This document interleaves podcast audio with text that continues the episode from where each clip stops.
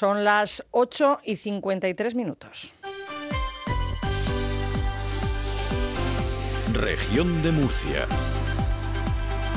Noticias.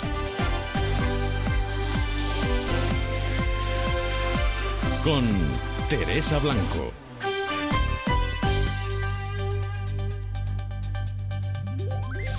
Saludos, buenas tardes. Aunque les pueda parecer mentira, en este momento ninguna comarca de la región está en aviso meteorológico por lluvias, pero el sábado va a ser un día de chubascos. Juan Esteban Palenzuela, meteorólogo. Para mañana sábado, pues la situación quizás tenga, tienda a empeorar un poquito. Será un día con, bueno, algunos intervalos nubosos a primeras horas y luego pues irá aumentando la nubosidad y luego pues a últimas horas podrían aparecer los chubascos tanto a primeras horas de, de mañana sábado como a últimas horas. Las temperaturas en estos momentos son elevadas. 22 grados en Murcia y Águilas, 20 en Cartagena, 19 en Yecla y 17 en Moratalla. Y en cuanto al tráfico, pues la verdad es que no hay incidencias destacadas. Vamos con el resumen informativo de la jornada. Pensábamos que el levantamiento del secreto de sumario de la investigación relacionada con la presunta compra de votos a cambio de dinero en los comicios del 28 de mayo en Albudeite iba a aclarar algunas cuestiones sobre el caso. De momento lo que sabemos es que hay 15 investigados por un supuesto delito electoral, entre ellos al menos dos candidatos del PSOE, la cabeza de lista a la alcaldía Isabel Peñalver en las elecciones del domingo, y el número 19 en la candidatura del PSOE a la Asamblea Regional y secretario general de la formación en la localidad, Héctor Antonio Martínez. La trama se conoció en una investigación por presunto tráfico de drogas que en las escuchas telefónicas que estaban realizando por mandato judicial la Guardia Civil se advertía la existencia de una presunta compra de votos. Al parecer, los ciudadanos habrían sido captados con ofertas de dinero entre 100 y 200 euros de algunos objetos o de pequeñas cantidades de droga. A cambio, se comprometían a votar la lista socialista. La candidata a la alcaldía de Albudeite por el PSOE, investigada por este presunto delito electoral, es tajante. Dice que jamás ha ofrecido dinero a cambio de votos. El juzgado de Mula que lleva el caso investiga a 15 personas en esta causa. Los detalles sobre las declaraciones de la candidata hechas a Onda Regional los tiene Maco Alemán. Los 15 presuntos implicados, entre ellos la aspirante alcaldesa y un compañero de lista, han comparecido ya ante la Guardia Civil y todos han sido puestos en libertad. El juzgado de instrucción número uno de Mula ha levantado el secreto de sumario tras ordenar inicialmente escuchas telefónicas y continúa el procedimiento por una presunta trama de compra de votos. La candidata socialista Isabel Peñalver se mostraba tajante sobre este asunto al ser preguntada por el corresponsal de Onda Regional de Murcia, José Luis Piñero. Jamás Jamás he comprado un voto, jamás. Nadie puede decir de mí que yo he ido a decir, fulanico, toma este dinero a cambio de tu voto. No lo puede decir nadie. Y ahora que hay por ahí metido también, no sé qué, de narcotráfico, que sí se han comprado votos con droga. Mira, José Luis, esto ya es, yo no sé, han ido por nosotros, yo no sé quién. Bueno, sí sé quién. Y ya está, pero vamos, que yo no tengo nada que ocultar pues jamás, ha dicho ella. El secretario regional del PSOE, José Vélez, promete contundencia si se confirma el intento de compra de votos en Albudeite. De ser así, los miembros del Partido Socialista que puedan estar implicados serían expulsados y cesados de todos sus cargos. Inmediatamente que tengamos constancia que lo que estamos escuchando y viendo en los medios eh, se confirma, actuaremos, actuaremos de manera inmediata expulsándoles del partido y, por supuesto, eh, pidiéndoles que que cesen de todos sus cargos. No sabemos cuánto puede retrasarse la resolución de este caso, pero lo que está claro es que la candidata del PSOE a la alcaldía de Albudeite no puede ser retirada de la lista electoral porque, según la ley orgánica del régimen electoral general, no puede ser objeto esas listas de modificación una vez presentadas. La Junta Electoral Provincial ha rechazado las solicitudes de PP y Podemos para retirar los votos emitidos por correo en Albudente y también en Mazarrón. Remite a los demandantes al juzgado de instrucción número uno de Mula. Y a pocas horas de que termine la campaña electoral, con la vista puesta en la jornada de reflexión de mañana, todo está preparado para los comicios. La delegación del Gobierno tiene diseñado su dispositivo para resolver dudas y solucionar incidencias. 690 representantes de la Administración se van a distribuir por las 1.716 mesas de 560 colegios electorales. De 1.070.000 electores murciales, unos 64.000 son nuevos votantes, la mayoría jóvenes que van a votar por primera vez. A ellos se está dirigiendo en buena medida la campaña de los partidos. Y es que recuerda el politólogo Francisco Javier López Carvajal, es un colectivo muy abstencionista. un voto ya de por sí eh, de una generación que es indecisa a la hora de toma de decisiones, eh, cuanto más a la hora de, elegir a quién van a votar. Eh, propuestas, ha habido muchas durante la campaña, pero yo te digo que es muy difícil, eh, sobre todo de la actual generación, saber exactamente eh, qué es lo que más quieren y Decimos que es un colectivo muy abstencionista, pero además entre quienes tienen decidido acercarse a votar, un 55% según las encuestas no sabe la opción por la que se decantará. Ya saben que Onda Regional está desarrollando una programación especial con motivo de las elecciones autonómicas y municipales. Esta misma noche ofreceremos el cierre de campaña de los distintos partidos políticos y el domingo estaremos con todos ustedes durante todo el día ofreciéndoles toda la información relacionada con estos comicios autonómicos y municipales, no solo aquí en la región de Murcia, sino en las otras comunidades autónomas en las que también se celebran elecciones y en los municipios más destacados en los que puedan producirse cambios o se puedan mantener las mismas opciones políticas que se han estado llevando el Gobierno hasta este momento.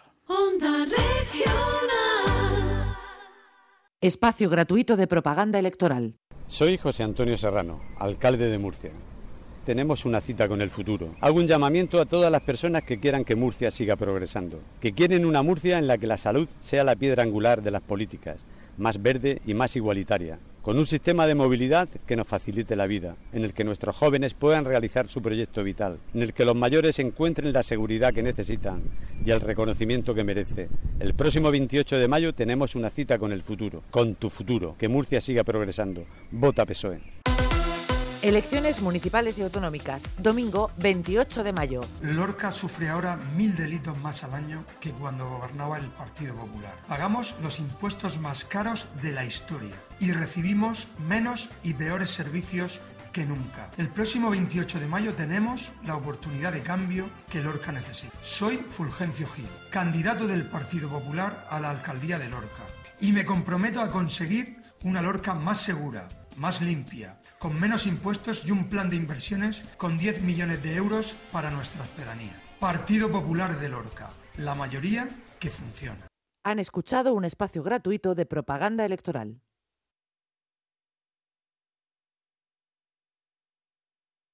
Región de Murcia. Noticias.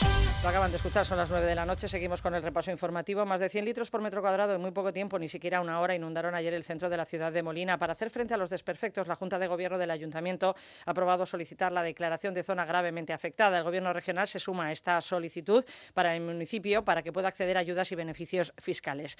Les contamos también que el tanque de tormentas anexo a la depuradora de Torrepacheco ha recogido tras la última dana 40.000 metros cúbicos de agua. Aparte de ese agua, podrán aprovecharla los regantes del campo de Cartagena si la salinidad es la que permite la ley para esos usos. Si no, acabará en el mar menor vía Rambla del Albujón, eso sí, previamente depurada. El tanque de tormentas es un embalse de hormigón cuya función es recoger el exceso de caudal que llega de golpe a la depuradora de Torre Pacheco a través de la red de alcantarillado, mezclada con la lluvia, en caso de fuertes precipitaciones, como ha ocurrido en estos últimos días. En total han sido 40.000 metros cúbicos los recogidos tras la dana que en teoría pueden ser reutilizados en la agricultura. El alcalde de Torre Pacheco, Antonio León, explica el funcionamiento de esta infraestructura. En estas últimas lluvias se llegaron a, recoger 40.000 metros cúbicos, los cuales una vez que pase todo el episodio de, lluvia y la depuradora pues ya tenga capacidad para tratar esas aguas, pues eh, poco a poco el embalse pues va eh, desaguando ese agua, va a la depuradora, la depuradora trata ese agua y a partir de ahí pues ya, eh, ya es un agua limpia, es un agua depurada que puede ser destinada al uso agrícola. Los regantes del campo de Cartagena disponen de su propio embalse junto a la depuradora y cuentan con autorización para usar esos recursos siempre que no se rebasen los niveles legales de salinidad, algo que ocurre con frecuencia al mezclarse los caudales que llegan con el agua del nivel freático. Lo que no se reutilice irá a parar a un aliviadero en la rambla del Albujón y finalmente acabará en el Mar Menor pero la depuradora no es desaladora, no puede quitarle la sal. Por lo tanto, cuando sale el agua ya tratada y limpia de la depuradora, si lleva mucha sal, los regantes no la pueden utilizar para, para el cultivo agrícola. Por lo tanto, lo que se hace es desviarla hacia el punto de vertido, un punto de vertido autorizado que es la rambla del Albujón, en la cual ese agua pues sale limpia, sale tratada, sale depurada, pero sale eh, es agua salada. Algunos regantes han denunciado en los últimos días que se deja escapar por el aliviadero agua tratada y limpia con bajos niveles de sal. Desde la comunidad de regantes responden que puede haberse dejado escapar algún caudal utilizable, pero lo achacan a cuestiones técnicas y aseguran que se aprovecha la mayor parte de los recursos. Vamos ya con el resumen de la información nacional e internacional. Joaquín Azparren, buenas noches. Buenas noches. Esta campaña electoral termina con un aumento del voto por correo que ha quedado bajo sospecha por varios casos de presunto fraude y especialmente después de que la Fiscalía Anticorrupción haya decidido investigar la trama de Melilla en la que aprecia intención de alterar la libre manifestación de la voluntad popular. Más de 984.000 son los ciudadanos que han depositado su voto en correos, un 6,4% más que en 2019 con Madrid a la cabeza. Para el presidente de la empresa de Demoscopia, GAT3, Narciso Michavila, unas elecciones se pueden perder en la última semana electoral, pero duda de que el último día pueda ser decisivo. Michavila considera que hay que distinguir entre los presuntos fraudes electorales que están judicializados y las denuncias que son normales a pocos días de los comicios. Muchísimas de las cosas que han pasado y que han producido cambios de voto ya se han producido. Y respecto pues, a los escándalos que se están conociendo, hay que diferenciar muy bien lo que son temas judicializados de lo que son también pues, muchísimas denuncias que aparecen siempre que hay campaña electoral y que en cuanto se cierran las urnas, pues muchas de esas denuncias no llegan ni siquiera a los juzgados. Notamos que la alcaldesa de Maracena, en Granada, la socialista Berta Linares, ha negado cualquier implicación en el secuestro de la concejala Vanessa Romero, por el que está en prisión, el que era su novio. Linares ha lamentado que al final del secreto de sumario sobre este caso perturbe el 28 de mayo, marque su imagen y le prive de unas elecciones limpias. La alcaldesa del PSOE candidata ha comparecido ante los periodistas un día después de trascender que el juzgado de Granada la considera presunta inductora de este secuestro junto al secretario de organización del PSOE andaluz, Noel López, y al concejal de urbanismo Antonio García Leiva. La Seguridad Social destinó en el presente mes de mayo la cifra récord de casi 12.000 millones de euros al pago de pensiones contributivas. Es un 10,7% más que en igual mes de 2022 tras su revalorización en un 8,5% para este año, según los datos aportados por el Ministerio de Inclusión y Seguridad Social.